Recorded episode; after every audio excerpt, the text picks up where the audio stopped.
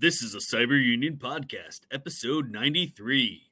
Tech workers can organize?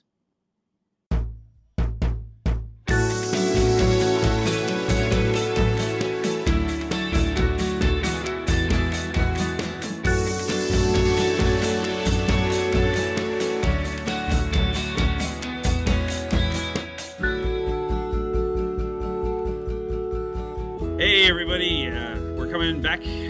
It's been a long time. Um, joined here with Matt from Chicago. How you doing, Matt? Hello, hello. I'm doing well. How about you, Stephen? Good, good. Um, I, I still miss the, the South African voice of Walton, but uh, it's been impossible to try to get him back on. Uh, but hopefully, at some point in the future, we'll get we'll hear from him again. Uh, but what have you been up to uh, since I guess March is the last time we recorded? So it's been a Yeah. while. It's been a while. minute. A hell of a decade this year has been, Stephen. Oh God, yeah. Seriously.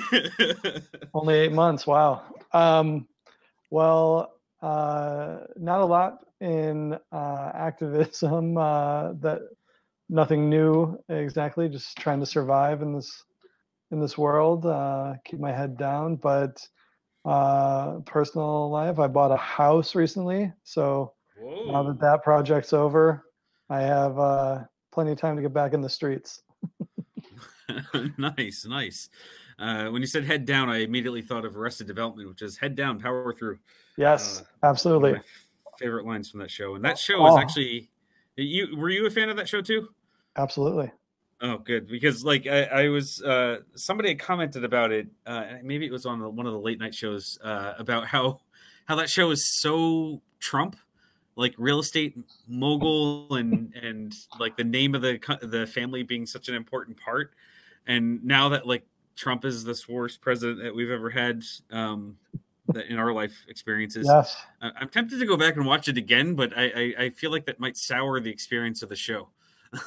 um, Uh, because, I think I think you'll enjoy. it. I hadn't thought about it in that in that lens, but I, I'll definitely take another another run at it and see. yeah, see yeah, yeah.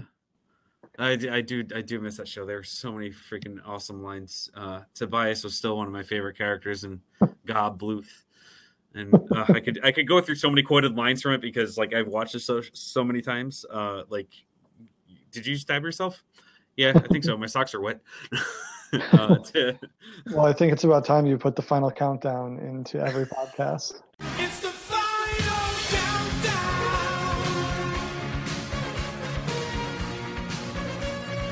the final countdown. nice, yeah. Uh, actually, um, what I will actually add to every podcast, and I will put a link in the show notes, is that we are trying to, if you will, uh, bring in some funding for the show. Uh, we have now a Patreon uh, slash Cyber Unions link. Um, and if you are so inclined, we'd like to start start trying to give us the resources to bring the show out there a little bit more often uh, and help us uh, maybe buy some new updated materials for microphones and such. Um, I still There have my old one, but I'm missing parts apparently. uh, so we'll see. We'll see if that goes. So I again, um, we'll put the link in the show notes, but uh, we do hope that people will be able to send some support our way. Uh, and yeah, so uh, I guess the other thing I want to ti kind of talk about is I've been working with the this uh, as a dual member of Solidarity and DSA. I've been working with their um, tech or labor organizing working group, which is really exploring the idea of like tech workers trying to organize. Uh, and one of the things that kind of comes up a lot uh, is how do you organize? So I'm going to throw that to you there, Matt. How do you organize? uh, Isn't it, sloppily. isn't it really uh, easy? Like it should just be simple, right? Yeah, you just put it on your Facebook event page, hit go, and uh, now you've got an organization. Ah, that's it, huh? Man, and that, to think that's all people have needed to do is just create Facebook events, and we're done organizing. You know, interestingly enough, it's it's you know we joke uh, about like it's not such a simple simple thing, but I guess I would say it, it is actually like the concept is pretty simple. The work is long, but hmm the basic idea how do you organize is you build genuine and real relationships with people, and that's and and you're honest with them and you hold them and yourselves accountable and you know you push people when they need to be pushed and you let them push you. I think that's the crux of organizing, and it's a simple concept, but it takes a lot of work and a lot of practice and a lot of patience. Yeah, I, and that that is certainly true. I, I, can't under or un, unemphasize or I'm not even sure what word I'm looking for, but I cannot emphasize enough. There we go. Uh, the importance of patience, uh, and I think that's important on not not just like low level organizing, but like uh, all of our expectations. I mean, there's a large group of new socialists, if you will, uh, joining DSA and other leftist socialist organizations that I feel like a lot of a lot of folks have this anticipation that the revolution is going to happen tomorrow, and Mhm. A lot of us would like that, and a lot of us have thought that, and then realize no, it's not going to happen tomorrow. It's it's going to be sometime after tomorrow, and Right, it's well- way down the road. Yeah, for sure. And you've got to crawl before you walk. Let's everyone, all the all the the radicals out there. Let's all remember how, you know, we all started from somewhere, and Yeah. we started. That's movement. None of us, uh, well, most of us probably were not born with uh, as critical of an eye uh, for what the world could be, and we've had to, you know, reject this capitalist system, uh, and you know, and deal with what what that rejection has done to our relationships. And so, patience with everyone, meet people where they are, and you know, we'll get there.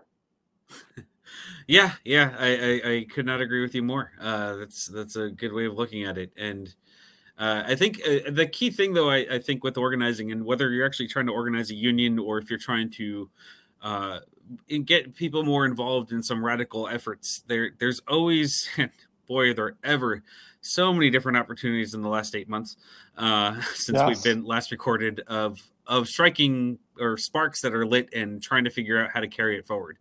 Uh, and we're seeing that with the sexual assaults to the god i'm trying to remember everything um, the need for universal health care instead of just obamacare uh, Mhm. because like it's just not enough uh, to there just been so many opportunities and really what i think is important is and i will encourage people to actually join um, organized groups whether you're in a union or not uh, outside of the workplace because it's important to just be able to to do something more than just going to a protest or a strike or to a march because those are good but they're they're they're going to get exhausting if we spend all our time doing it. Uh, and it amounts to not really as, actually changing much.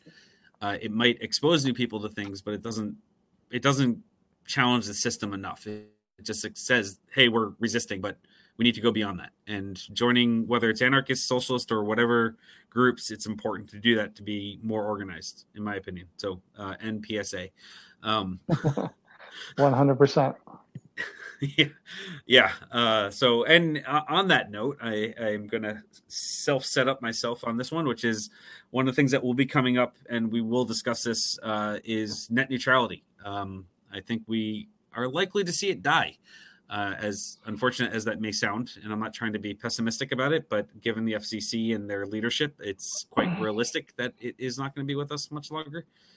Uh, and that has stirred a lot of questions and ideas locally here, uh, and to really kind of reinvigorate a lot of motivation to uh, what people have called mesh networks and municipal internet service providers. Uh, so I think there's a potential that this could turn into some big tech organizing of sorts. And there have been some interesting ideas. Has that been a thought? Like, have you heard anything about that in the Chicago region? I've heard you talking about it, but it's the first I heard about it. Um, there so during the the during the years of occupy wall street occupy chicago uh, was a presence and wireless mesh independent internet is something that was kicked around in the tech uh, tech cooperative groups uh, that were coming out of occupy at the time but nothing material ever uh, advanced itself i think lack of funding and resources is certainly cheaper to do it nowadays than it was back then. Uh, but um, not that I haven't been aware of anything on the ground that's uh, going on. Um, probably the closest thing to this, and this is not an independent uh, effort, but uh, a lot of the local libraries in in the area. So the city of Chicago's library and the suburban libraries have been renting out uh, for free to anybody wireless hotspots. Uh, Hmm. So, uh, That's rather interesting. which I trust the data in the hand of librarians much more than I do other government officials. But uh, um, yeah. but there seems to be at least a need, a, a recognized need in this in the city and surrounding areas of uh, uh, access to the internet as uh, a right uh, and something that people need to get along. And so, uh, you know, just getting in on the on the ground level um, is something that that's been kicked around, but not not as necessarily an activist uh, tool. Hmm hmm Yeah, I mean, and that sounds interesting, and I, I do want to make sure we dedicate a show to this uh, in in much more detail. But uh, libraries are, are a really good starting point because of the the tendency that they don't track information. um, Absolutely. or, and uh, there's also projects I think like the Library Freedom Project that have done a lot of um, in, uh, education on surveillance and how to how to protect yourself outside of a library in that case, uh, as, as well as in the library. Um, and so they, that's I think a good starting point. I think there are a number of different public venues, if you will, or spaces that we should be exploring as like hotspots that could be like the U.S. Postal Services because they always Yes. have an, a UPS, uh, sorry, U.S. Postal Service uh, building in every single zip code, I believe, uh, and so those could also be another spot, and it would be an interesting thing that that I think would be worth exploring. on like working with the U.S. Postal Server uh, workers, uh, letter carriers union, and seeing if it's like something that they could try to um, advocate for internally. Uh, but yeah, so I mean, I, I don't want to. Uh, uh, gosh, I hate the fact that we can't use the term Trump anymore. I don't want to trump the conversation, but I cannot think of another word. Ah, fuck you, Trump. It is what it is uh, it is and uh, uh, sorry, we need to find another word for for how we utilize that word Trump. So um, that's all on you out there. Uh, I don't want to look up the thesaurus thing and uh, type in his name. Um, so uh, on that note, let's uh, let's make sure we don't talk about net neutrality over overtly and and take away from a future show.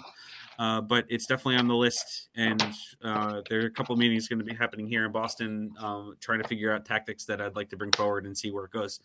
Uh, so Um, hopefully we'll get that going in sooner than an eight month cycle. Um, I would like to make sure that we get to hundred before you know middle of next year on episodes.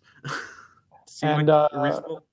Yeah, so real quick on net neutrality, everyone out there.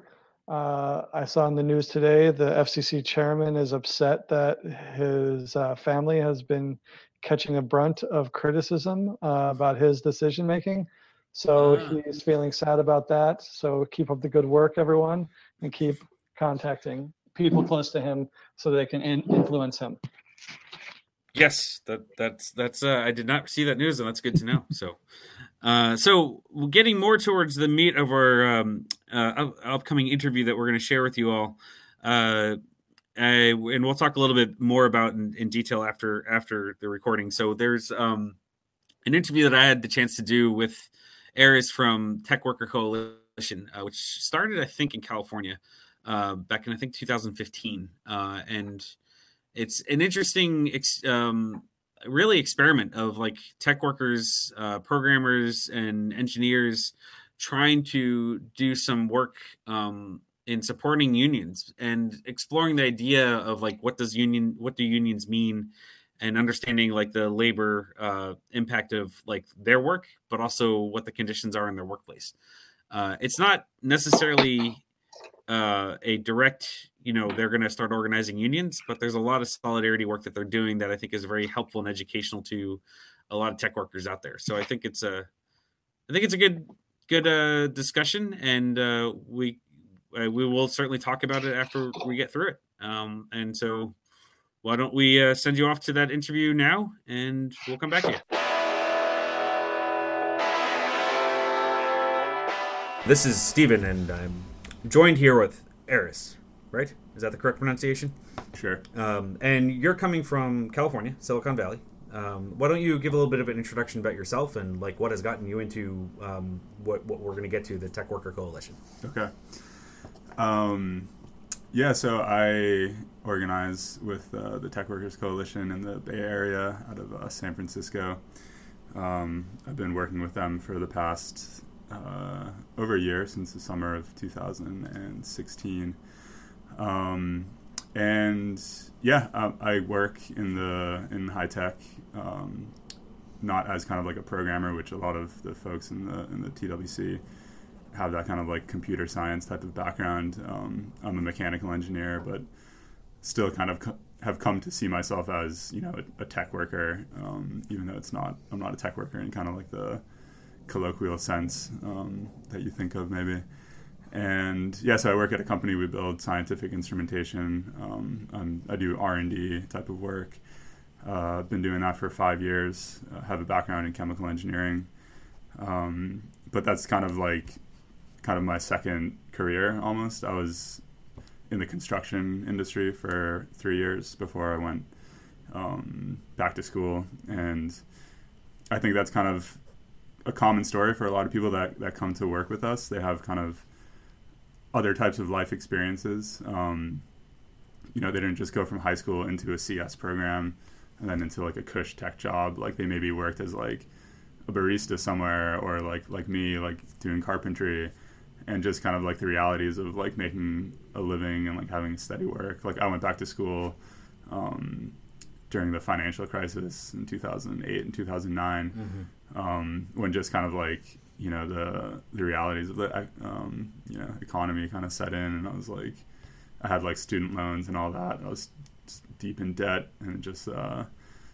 you know I kind of figured I'd never never, pay it off just banging nails. So I went back to school for an engineering degree, and um, and yeah, and then I kind of landed a job uh, at, at my current company uh, down in in San Francisco. So I was I was I went to school and was living in Montana um, Oh wow. before before I went down there. So um, anyway, so that's kind of like a long intro and background to to Oh, my that- whole scene. But So the the Tech Worker Coalition started. Uh, when, when did it actually start? What was the start date for it?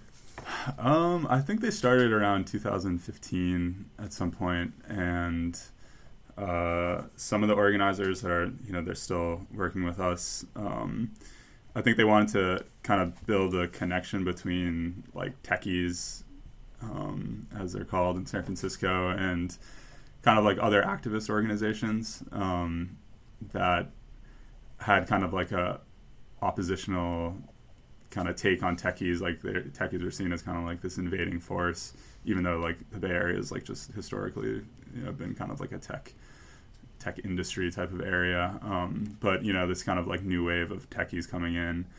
Uh, you know everything that comes along with that, like gentrification, uh, rising housing costs, all that. Um, anyway, so these these organizers they were kind of interested in, in forming kind of a bridge between these two worlds. Um, and I think the understanding was that movements like social justice movements um, would be stronger if they had solidarity with uh, this kind of new new type of San Franciscan and new type of worker coming in. Oh, nice, nice. So the the what are the kind of I guess the, sh- the short term goals and then the longer term goals? Like uh, the you said organizers. So like, are these people who have had labor experience, or what kind of organized experiences are they coming from, and what are Yeah. they trying to aspire to? Um, yeah, I think I mean we're kind of a rank and file uh, organization. Um, so everybody that we organize that organizes like as like a TWC, like we don't have members, but as just a TWC person, like they're all working in the tech industry um, in some capacity, and so we have, you know, we're, we're called we call ourselves a coalition because, you know, we work with labor movements, we work with unions, we work with uh, community organizations, um, and and so that that's like the coalition aspect. So, but everybody that's kind of organizing like for the TW for the Tech Workers Coalition is like just a rank and file like tech worker, and so um, most of us don't have any experience like in kind of like an official labor capacity. I, like there's there's a few people that have background like as organizers in, in labor, and then like they've moved into like the tech industry, not for any like you know organizing specific purpose, but just like because of the realities of the of the economy. Um, and so there's a few people like that, but Mhm. uh, on the whole, like no, we don't have uh, labor experience, or most people don't have labor experience coming in. Um, Okay, so, okay. Yeah. Uh, so in the tech world, you said that you do some work with labor labor unions. Mhm. What what kind of work is that? Is that within the workplace, or is it out, or or what does that constitute? Yeah, that's that's kind of formed like the solidarity type of aspect of our work, um, and that's actually how I like came to the Tech Workers Coalition initially was reading an article about uh, cafeteria workers organizing at Dell down in San Jose, and um, in the tech industry, most of the service sector workers are like contracted out or subcontracted, so they're employees of a subcontractor that subsequently is hired by the tech company to run their cafeteria or do their janitorial work or do this their, do their security work. Um, and so I was reading about these cafeteria workers at Dell who had just won a union, voted to form a union, and then Dell severed their contract with the with their subcontractor. And so this like technically isn't illegal because they're not like the cafeteria workers aren't the employees of, of mm-hmm. Dell, right? Mm-hmm. and you know i just i thought that was fucked up. And so i reached out to unite here who is organizing that campaign. Um, and you know my thinking was like if there was dell engineers and like dell employees on the whole that were showing solidarity like uh, whether that's going out on the picket line with them or just like wearing buttons around campus you know if they if the management at dell knew that their employees cared that the cafeteria workers like had a fair shake at winning their union then I don't think they would have been able to just sever the contract like that. Mm-hmm, mm-hmm. And so I reached out to Unite here, and um, an organizer there uh, put me in touch with like the kind of like uh, the people that were organizing with the Tech Workers Coalition. So yeah, so that's that's kind of like how our our uh, collaboration with labor unions like is is kind of shaped, right? So we Mhm. there's organizing efforts for like this other um, type of worker in the industry that's usually subcontracted, and a lot of them are in active campaigns for uh, winning a union because of everything that comes along with with that, like job security, better benefits, like job dignity, Mhm. and everything. And so we want to we want to make sure like where that's happening, we know we know engineers and we know employees of the company that are gonna stand up in solidarity, and we want to organize those folks and, and Mhm. work with them. So. Um, and yeah, so that's in the past year we've we've been involved in a few different campaigns. Um, the cafeteria workers at Facebook just won a union. Um, all of the security officers at the five major contracting companies in Silicon Valley won a union um, this past year as well. And you know we've we've played like very very minor roles in that, Mhm. um, but I think it's you know I think it's been impactful that we can pass out literature to like security officers that a union organizer like couldn't be able to do or couldn't get Mhm. on campus, you know. Yeah.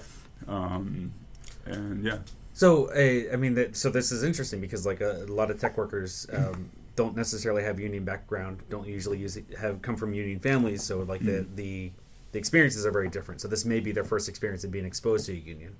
Um, I'm kind of curious, um, and I don't want to generalize too much, but um, for the people who are getting actively involved um, from the tech side of things, uh, what is their view of the union? Like, how, how do they see this? Uh, do they see this as uh, mostly because I've seen this ha- happen with other industries? Is that they that people kind of look down on unions, like, oh, their job is so bad that they need one. yeah. Um, like, does that mentality, does that perspective, like, how do, how does that come about? Like, how do people view this? Yeah, I mean, I I think that's definitely a common kind of perspective among like white collar type of workers, if you want to call them that. But the people that come to like organize in the Tech Workers Coalition, um, a lot of them, like especially initially, like have kind of like a leftist type perspective, and so Mhm. like they're familiar with like labor history, and like they they know that like unions, you know, they're not always like like serving like the working class i would say you know like i think labor history shows that but i think you know it, they're a powerful force for um, you know like economic justice. And so i think the people that come to organize in the, in the tech workers coalition kind of like know that. So um Yeah, I, th- I mean, I think I think they took to the idea like pretty easy, pretty quickly. Yeah. So there's never we're never like convincing like TWC people like that cafeteria workers like should have a union if they want one. You know what I mean? Okay. Um, So yeah. does that is there a challenge though when it comes to the other workers that are not actively involved? Like does it like so people the other workers and whether it's your workplace or others or Right. Facebook or whatnot, uh, I'm I'm assuming that you have TWC folks in many different companies. Uh, are there efforts to try to bring about more workers in their workplaces to get involved and what are the challenges with that? I guess Yeah. you could say. Yeah, I mean that's you know you can read like discussion boards and stuff and see people's comments on on unions and and um, you know you see that kind of anti-union perspective among the people that are commenting. Um, and you know I think I think at this point like you only need like a small group of people to like like carry some weight, you know. And so if someone's going to be like, you know, I'm sure you're familiar with like how you rank your like worker like your colleagues at a company, like Mhm. when you're organizing, right? It's Yeah. like the people that are like pro union, like gung ho, and then there's like the people that are like, you know, working for the management, like straight up and like actively trying to like compete or uh, combat union organizing. So, I mean, I think we're not like super interested in like pursuing those types of like fives or whatever, you know. to, Um, to so- give to, to give some context to our listeners who may not be familiar with it, the the typical idea is that you have like a, a s- a number scheme of like a one to five.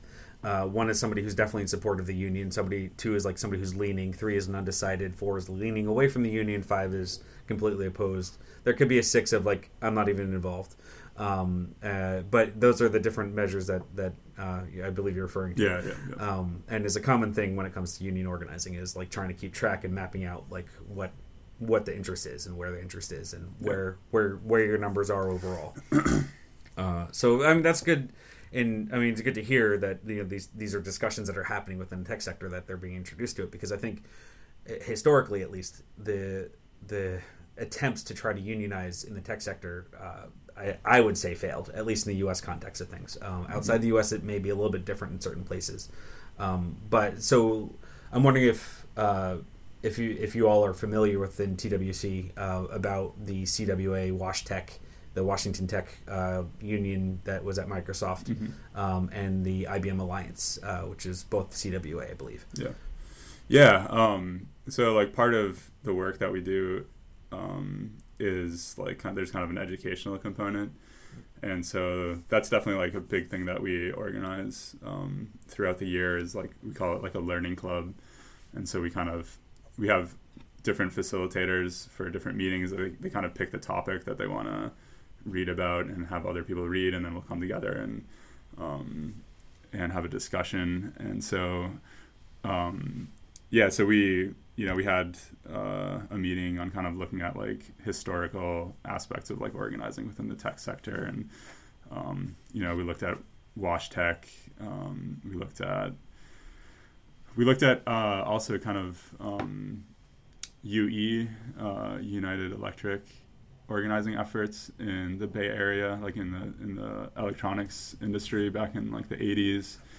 Um, and so and then uh, yeah and there's some other efforts like in in San Francisco tech companies like around like the early 2000s as well that, that we were looking into so um, yeah so that kind of like historical perspective is like you know with us when when we're doing when we're organizing and I think it's really important that you you kind of look at what happened in the past and integrate that into your strategy moving forward um, yeah I, I, so there are a couple of questions that kind of come up from that. Um, uh, one is um, the so WashTech and IBM Alliance are examples of what in the U.S. context we call minority unionism, uh, where you're able to form a union, you don't ever technically get a bargaining contract because you never go for a majority or an election, but you are exercising under the National Labor Relations Act the ability to collectively act.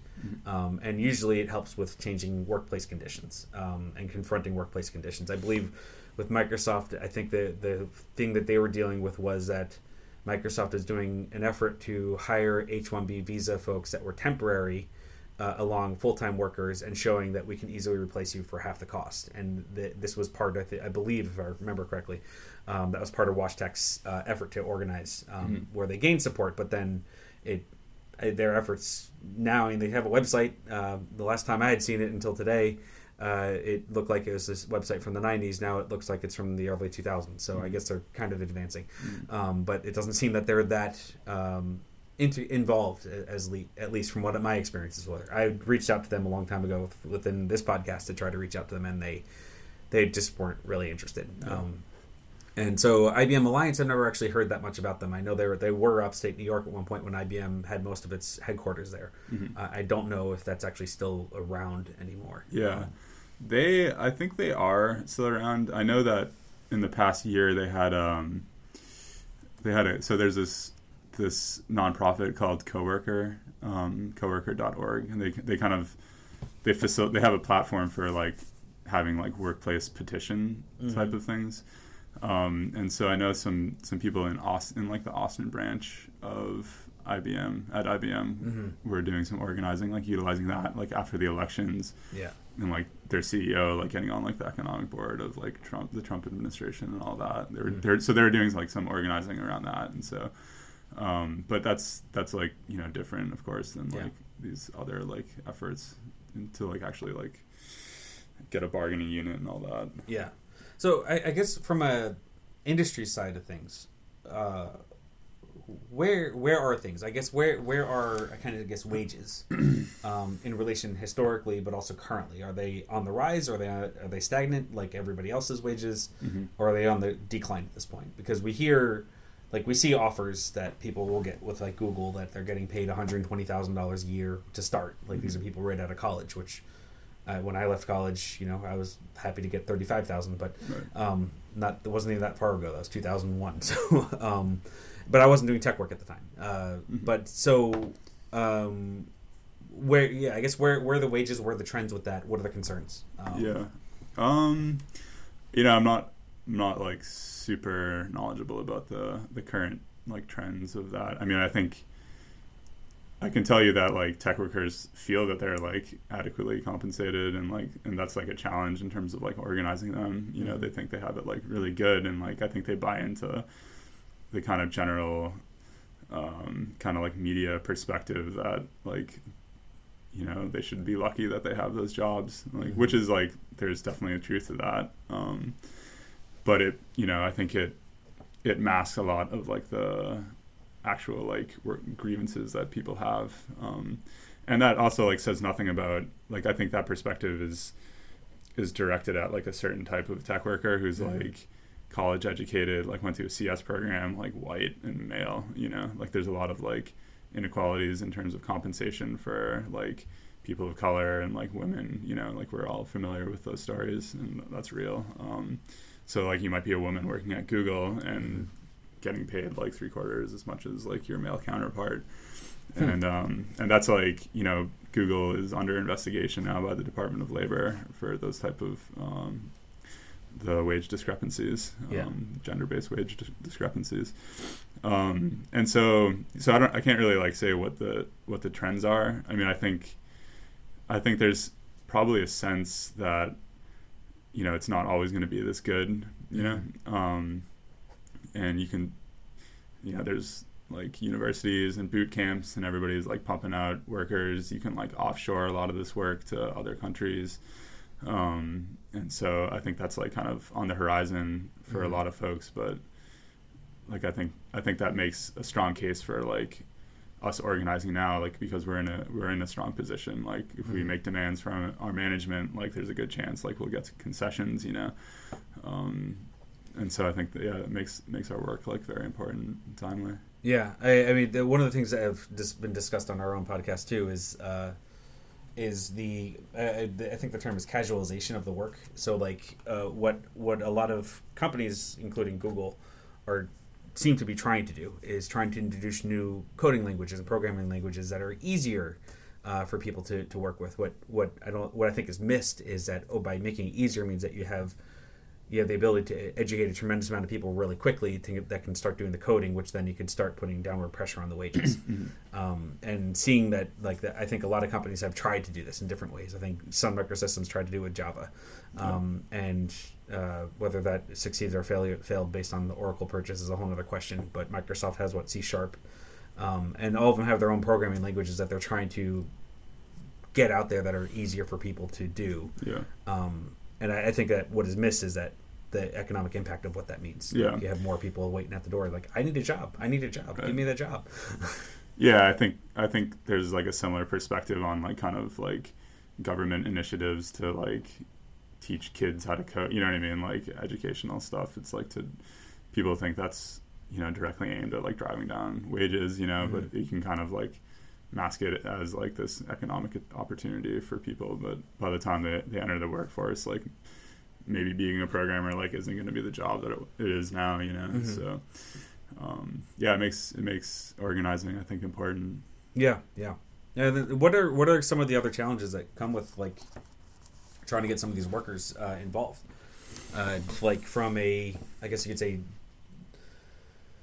I mean, there are a number of different perspectives. I, I think what we've learned within our within the community that we've had is that there tends to be a lot of, and I don't want to pick on a personality trait too much, but it I feel it's a factor. Uh, int- introverted tendencies of people who don't necessarily are not always openly discussing things, and it's a bit of more of a challenge for, for them. Whereas there are people like myself who is exceptionally extro- extroverted and has the exact opposite of not knowing when to shut up. Uh, so on that note, um, what do- what do you what do you find is challenging in, amongst that area and others? I guess you Mhm. could say. Yeah. Well, I think there's kind of like there's there's different types of challenges. Like there's ideological challenges of like that you face like in the worker, um, both in like feeling like they don't have legitimate grievances, and also like how they identify, right? Mhm. Um, and I think a challenge like that the Tech Workers Coalition has is that we're still seen as kind of like a programmers type of like organization or like something for like people that are CS type of people, you know, and like we really like a focus of ours moving forward is to like change like who is considered a, like a tech worker, you know, like so I think people like I think if you work in the tech industry, like you're a tech worker and like you should organize with us. Like I don't think we should ha- we should be like um, we should just be like craft based if you want to like think about it like that. Um, so that's a challenge, you know, like reaching out to like people in like the sales department or like the marketing department, um, being like you're a tech worker, like you work in the tech industry, you know, and like you probably have like more grievances than maybe like your programming counterpart. Mm-hmm. And I think you see that kind of in the organizing campaigns at media, like online media companies. Like those are all like I think they organize with the writers guilds primarily Yeah. you know, and that's that's like that's just a straight up like craft based organization, right? And so I don't know what the solidarity like looks like in those companies between the writers who like get paid, you know, like sixty grand or fifty grand or something like that, like living in New York City, and then the programmers that are doing like all the development of the websites and stuff like that then are probably making like six figures, you know. Um, and so like even in like within companies like there's that kind of like tension um, and I don't know if there was like solidarity between those types of workers like during the campaigns, but you know I hope there would be. Um, So there's kind of like these ideological barriers. Um, there's kind of like there's I think ch- challenges with like management, just like every like labor organizing campaign in history. Um, and there's kind of like challenges in terms of like where people are located. It's like a very atomized industry. I think that's like probably the case in Boston too. Um, but even out there, you know, like you have one one worker from a company of like 12 people that's like wants to get involved, you know, but they're like at this tiny company, you know, and like none of their other workers like give a fuck about anything. Um, so that's a challenge, you know, and that we need to like work around and like we want to like bring those people in and like uh, and work with them too. So Yeah, that, I mean, those do seem challenging. I, I, I think um, you, you kind of go into the other parts of this because there's a, there's the startup tendency or startup trends within the tech sector um, will that benefit tremendously from, uh, I would say, I, I mean, I think the tech sector in general benefits tremendously from uh, what is called neoliberal economic policies of like trying to like the market can solve all problems. Um, I think we see that with the Uberification of things, uh, the A- Yeah. Airbnb of like, oh no, we don't need hotels and things like this that, that pay taxes. We can do this completely under the radar. Yeah. Um, and basically, there it means that local resources are not being able to be administered to fill a pothole or pay for public schools, and so like I, um, I, it becomes like I could see that ideological challenge there. Um, I don't know how to confront that, to be honest. I mean, I, it's been something that uh, we've discussed. It's just like it, it the what it, it what I think it has led to because the tech surge. I mean, if we think of like programmers coming into being known like from um, the development of the PC. Uh, have you ever seen the TV show *Halt and Catch Fire*? No. It's it's basically about like the the 1980s and the uh, the bringing about um, the PCs and the impact it had. But you have you have much more. I mean, there's a lot more hardware involved, which um, hardware and software development at the same time. Uh, but I think it's like 1980s, which is more or less when neoliberalism was really starting to hit the hit in stride. I mean, that's when Reagan started eliminating higher tax brack- brackets, and what we started seeing is a you know they you look at 1980s music. It's like all about me. Individualism starts growing as a as a phenomenon uh, that wasn't necessarily there before, and but I think that's also something within the tech sector that hasn't left. Like it, Sure. the the individualism of this is only about me is so strong Mhm. uh, that uh, I, I've met with people from Google that I get stuck in these loop conversations, and not to use a tech term in that sense, but it's like we get just stuck in this loop about like it's about me, then it's about them, and then it's about everybody, and then it's like, well, but it's really about me again. I'm like, how did we just end up right back to where we started? Yeah. Um, and I find that like to be a very big challenge um, in terms of a lot of things. So. So yeah, so then given the neoliberal context of things that has led to larger individualism, like where where does that fall into the work that you guys are doing? Yeah. Well, I mean, I think it's like an ideology that we like need to combat, and I think it kind of like that trickles down to the workers, and but I think under like heavy, kind of like propaganda and like heavy kind of like really heavy-handed um, like messaging coming down from like management and like also like in the schools and like the programs where you're like you know you're thought you're, you're kind of supposed to be thought of as like an entrepreneur and like all this you could be the next like zuckerberg type of deal you know and i mean i think that just like benefits like the bosses like so to speak. It like benefits like management and it benefits like the ceos you know? Like and it keeps workers like putting in 80 hours a week or 60 hours a week when they're getting paid for 40 hours a week you know what i mean? And Mhm. like that so there's that kind of culture that we need to combat. And when someone says when you like ask like a, a worker like you know why are you putting in this much time? You know they're like well that's just like how it is. Like that's how the industry is you know? Mhm. and they have like some vague idea that it's like their company's gonna like go public or get like acquired or whatever you know? But like like in the present like they're just like being exploited you know? Like that that type of like culture just like benefits like the owners of the companies like it be- benefits like the venture capital firms you know? Like and they're just like and i think they're just being like exploited without really thinking about it. And um and so yeah they need to i think that's like an ideological barrier. Um and you know that's kind of like it's like a cultural thing. And there's a lot of like toxic cultural aspects of like the tech industry.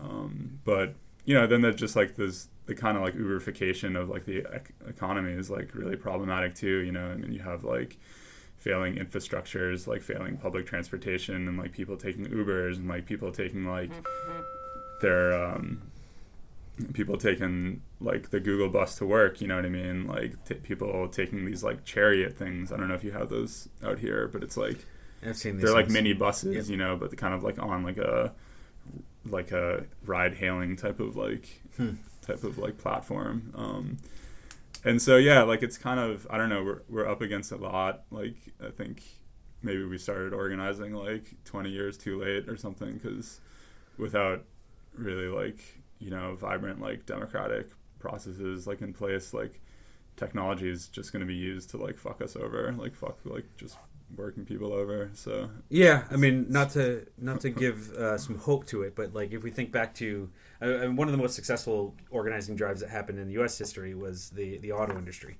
Um, and what they, what many people don't realize that what the auto industry had done, or the efforts to try to organize it, uh, where a tremendous amount of radicals got employed uh, and spent 10 years organizing. And it was about 10 years before they actually called for those sit down strikes that occurred that we read briefly over in our history books in the US.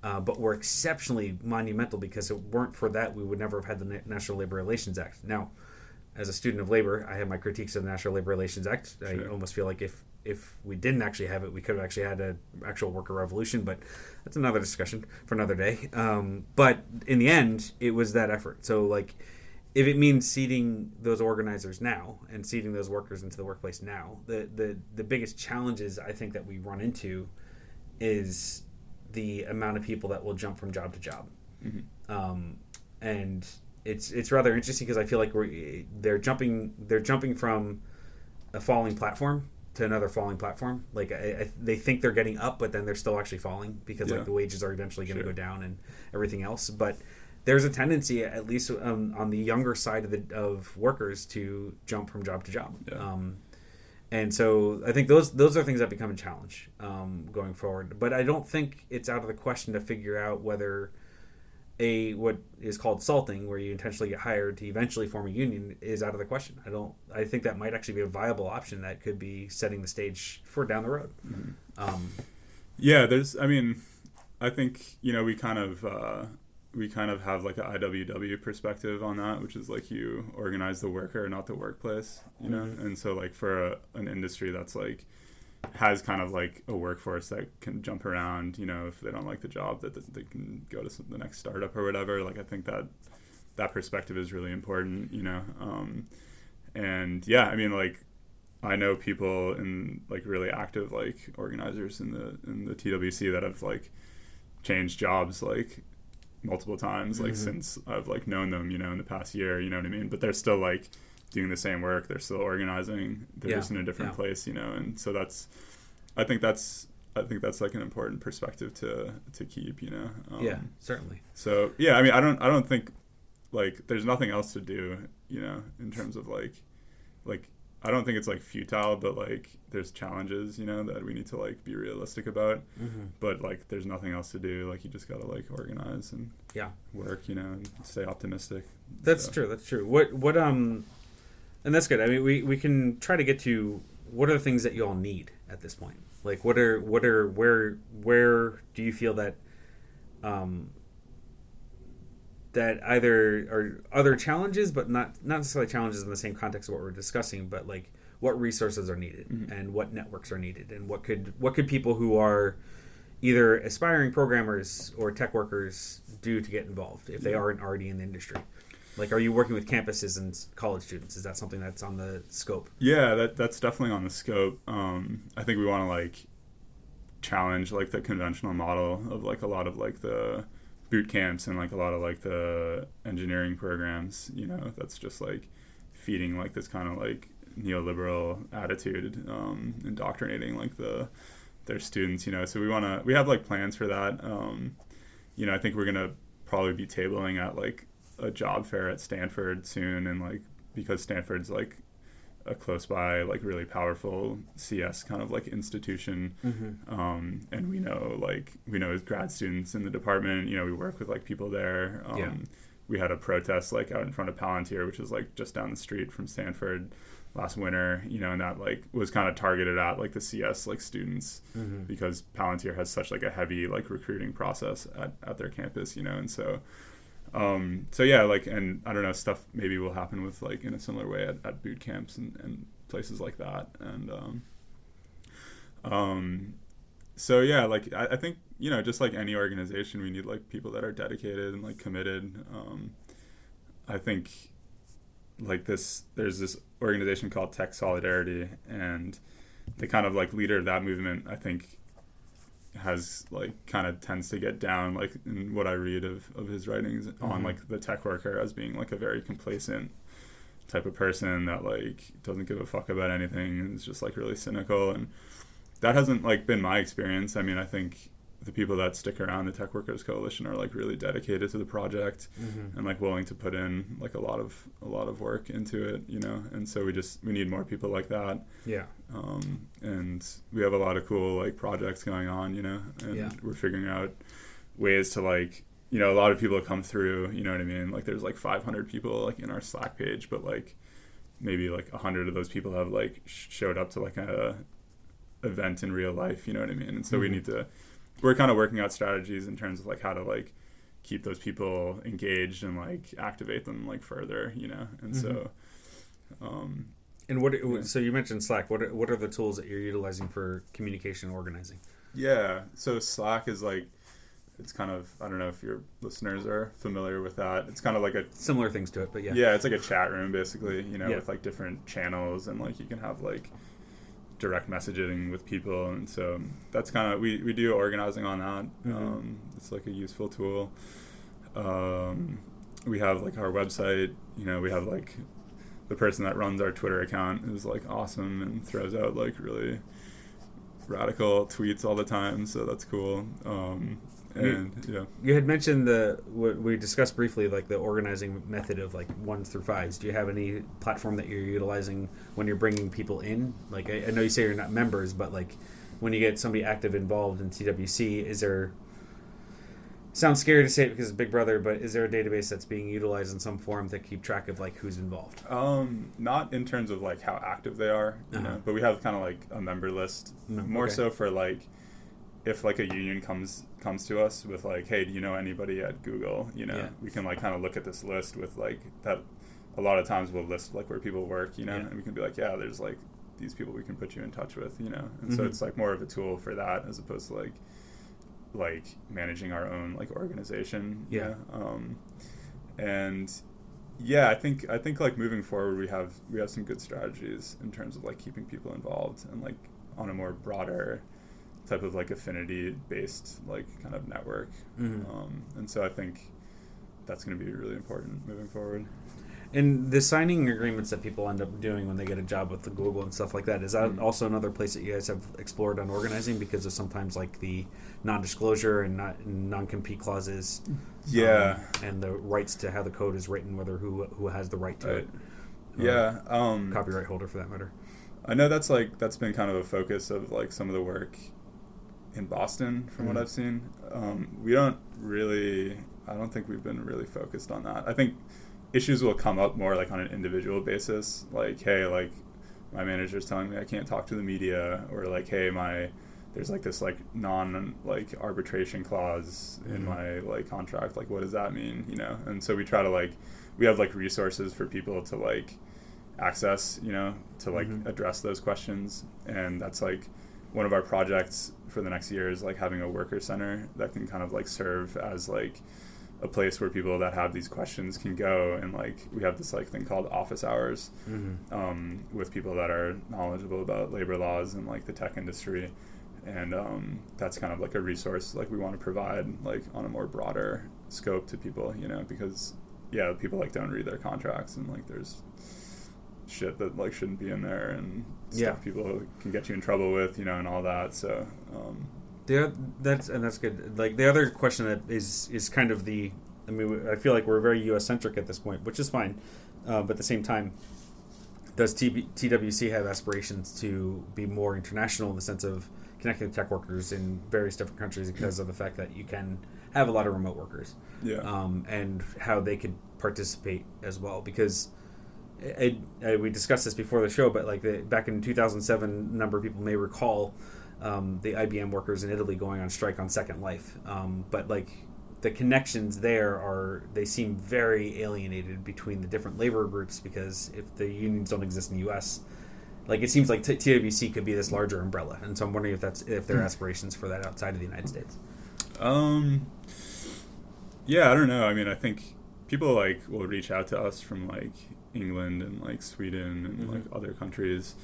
Um, I don't know, like in terms of a practical perspective, like how we can help people abroad. Like actually, people like in India too. Like a lot of like the IT workers have been organizing Mm-hmm. out there, you know. But like, I think we need to be like a stronger organization to like help pull like you know like actually help them. Mhm. You know you know what I mean? And so I th- I think that's like down the road. But yeah, like of course, I mean a lot of this work is being sent abroad, you know, and just Mhm. like even if you think about like the supply lines for like some of these companies, you know, like it being really problematic. Um, you know, we want to, I think, at, at some point, like address that type of thing too. But Mhm. it's it's like out of out of the scope. We don't have the organizational capacity for that right now. Yeah, yeah. yeah. I understand. Uh, so, well, I mean, like, yeah, like, I mean, the tech sector is like a powerful force. Like, it's the most powerful force in like the like economy. You know Mhm. what I mean? So it's like it's a nexus of of importance and like a strategic, you know, um, spot in the economy, and so yeah, yeah. you know, it affects everything. You know what I mean? Well, it, it seems that the my um, dream of the day that tech workers will tear up the tracks, if you will, um, might actually not be as far away. I'm not saying it's near, but uh, I always have these envisions back of the like the, the railroad strikes that happened in the 1800s when the, the workers would just rip up the tracks, rip up the tracks and prevent the trains from going through.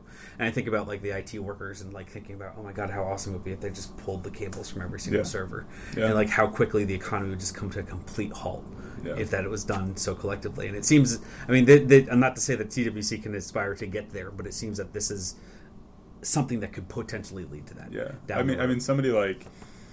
Like somebody at Twitter just like turned off Donald Trump's like account a few weeks On ago. last fucking you know what I mean? great. And that's like, you know, like whatever, like that has a small impact, but you see like that like hints to like the power like tech workers could have. Like if there's if there's a group of like ten Twitter employees, you know, that are like now they're protected under labor law if they Yeah. like do anything like that, and they can like they could fuck shit up. You know what I mean? Yeah. So yeah, Yeah. that's like the power is like at our fingertips, you know. Yeah. But unfortunately, like it's often used like like against like the working class, you know, Mhm. without people like really thinking about it. And Yeah. like you saw that the same week when uh like SFist and like Gothamist was like closed down, like the CEO, like they, they had like voted to form a union and the CEO just like killed the company. Yep. You know, but um but there's like the archive of like works of like all the journalists that's like important for them like down the road to get work, you know, Mhm. and like somebody just like they took all that offline, you know what I mean? And like a programmer did that, you Yeah. know what I mean? And they Yeah. could have refused if they were organized and like had the like class consciousness, you know, to Yep. to refuse to do that. And so yeah, so we need to like we need to reach out to these people and organize them and build class consciousness and yeah. Cool.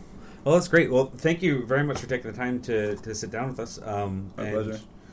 Uh, hopefully, maybe a year from now, we could actually revisit and see where we are, and just hopefully that we're we're making uh, some strides and Yeah. seeing where it's going. Yeah, thanks Steven.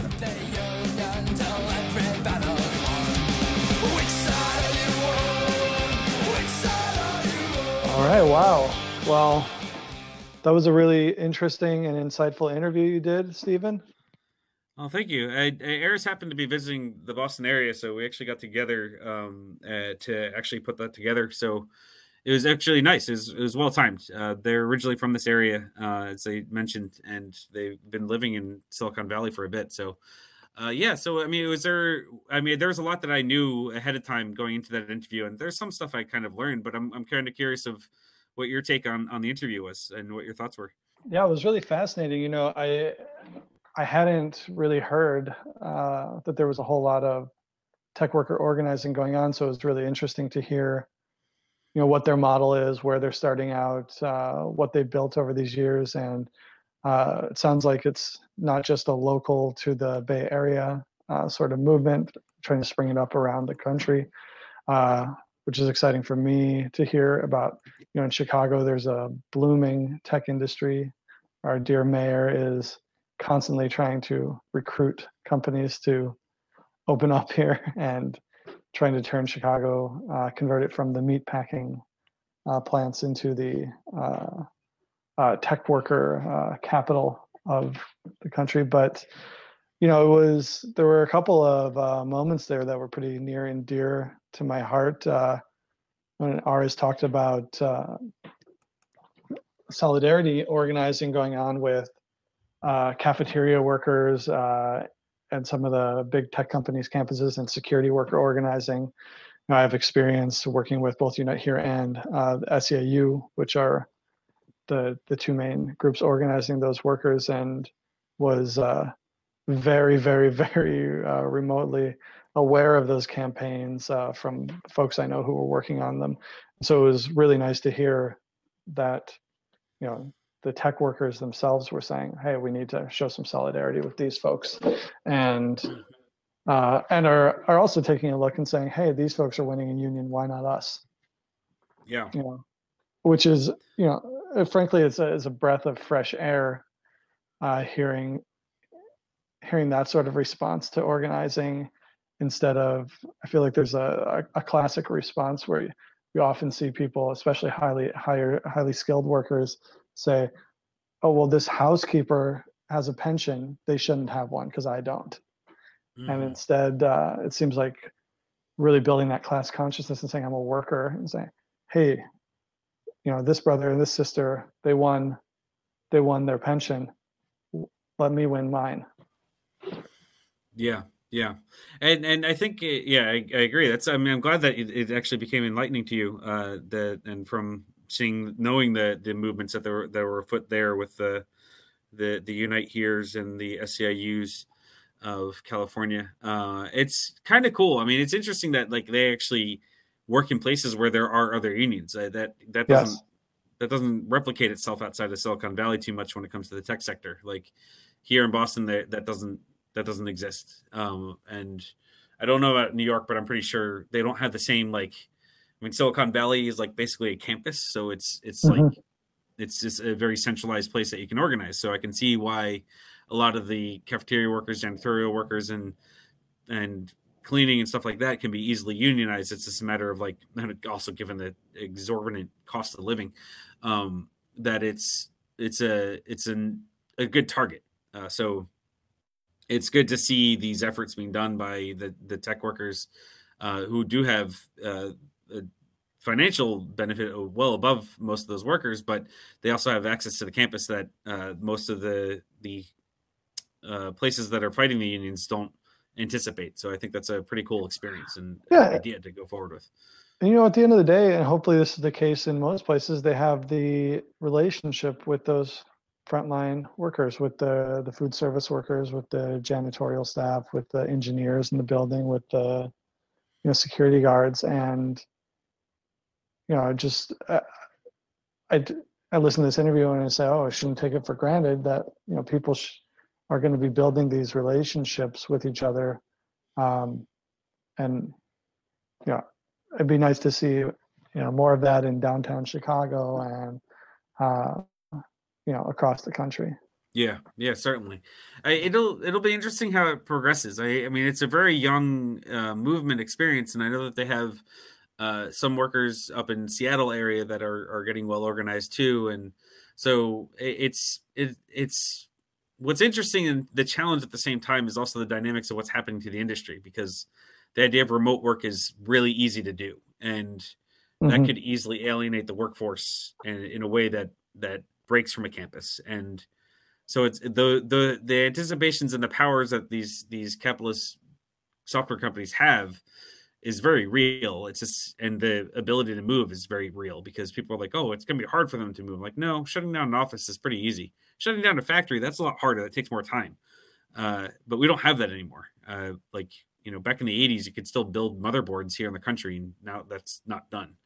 Um, and so so like i impacting things like that are, are very different. Uh, it it'll it'll be interesting how it goes forward. I and i know that we're going to try to progress with them and a couple of months down the road check in and see where they're at uh, and hopefully get some updates on that. Uh, the i think the challenge that i raised to to eris too is what happens on the international spectrum. Mhm. and it's not clear exactly how this tech worker coalition can can uh, evolve in, in that case because again you do introduce new labor laws you int- introduce tactics that are very different um, and sometimes they're more militant in other countries as we, as we saw with the ibm workers in italy.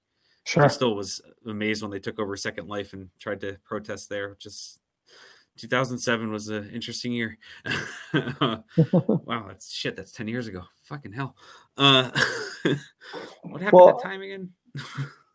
I think I think the, the the challenges that you're bringing up there also, I mean, it fits into the same the same sort of challenge you'll see as we see an increasingly remote uh, workforce, uh, where you know organizations are going to have to learn how to organize in different ways, and then the traditional, you know, uh, like door to door, face to face organizing. And I think you're already seeing in in a lot of the other sectors of labor uh, people embracing new tools for relationship building uh, you know social media text messaging uh, uh, and the like. And you know i think you know the way people form relationships are evolving and or maybe devolving who knows? But uh, organizing is going to have to to keep up with that. And you know in the same the same way that we'll have to deal with building those relationships across international lines we'll see we're building those relationships across you know state state boundaries as well Yeah, yeah. Uh, well, I, I think it'll, yeah, I think it'll definitely be interesting in, in how we approach it. I'm still reminded of, of Cory Doctorow's book for the win because Mhm. I still think it's it's a relevant read and a perspective on like organizing tech workers in a, in a different form. And I mean, that's definitely the gaming industry, but that's also a place that needs to be organized pretty drastically. Um, so it's it's it's interesting, and I'm reminded for some reason while we're talking about this of, I think it was Jack Welch, uh, former CEO of GE, uh, which is unfortunately fucking moving here to Boston, but um, and not paying their goddamn taxes. Uh, but uh, I remember, I believe he made a quote of something along the lines that he he dreams for the day of every plant to be on a barge. Um, and Mhm. I, I kind of like can see that like, you know, as we as manufacturing gets more automated, uh, which you know eliminates the labor value anyway, so the cost goes down. But the programmers, it, it wouldn't surprise me if they start just putting it on a barge in some form, or like whether it's remote uh, or whatever. It's just kind of coming to the same fruition of going to wherever the cheapest labor is and and winning it. And I think I think the Tech Worker Coalition does a good job on articulating the impact that is happening because it like as much as people feel wages are up, they're not. No, Not in the tech sector. No. Not like people actually think they are. They're blown away by how how uh, how how low they actually are in comparison to, or even or stagnant as they are back in the '80s when you know programmers got paid a lot more compared to most workers. Uh, so yeah, but eh, bit by bit, well, I think we're going to get there. I know locally, we're, we're one of the things that I brought up locally here in Boston was, uh, do you know how much your coworkers are paid? And that whole don't share your wage thing, uh, and it's a an interesting thing to confront because it's still Yeah. very strong. Uh, so if you have a wage, you should share it with every, everybody and anybody you have that you work with because chances are there's discrepancies. Uh, and you know when they say that there's a wage gap, well, guess what? If we don't share what our wages are, we have no idea what the Well, gap actually looks like. now interestingly enough though since i'm a public employee my wages and all my coworkers wages are a matter of open record so i do This know what my true. coworkers make you you're in a unique situation, uh, and, And- for the moment, you are well. For the moment, you are able to have a union.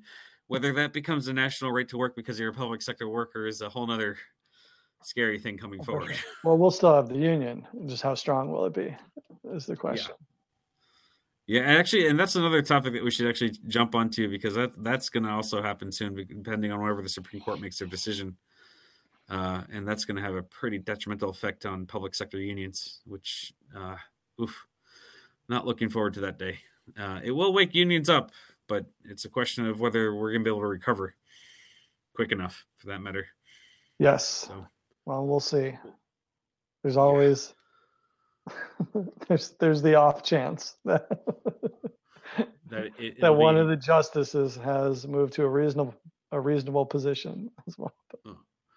or or I thought you were going to go with that one of the conservative justices might might uh, by mistake pass away and die, which would be Oh. also nice. But you know, two unfortunately, for they're they're a lot younger. But you know, you never know what their uh, dietary restrictions are. You know, we could um, yeah if this kept happening year after year and just keep kicking the case down the road. yeah, we'd be better off them doing making no decisions better than decision being made in almost in this case.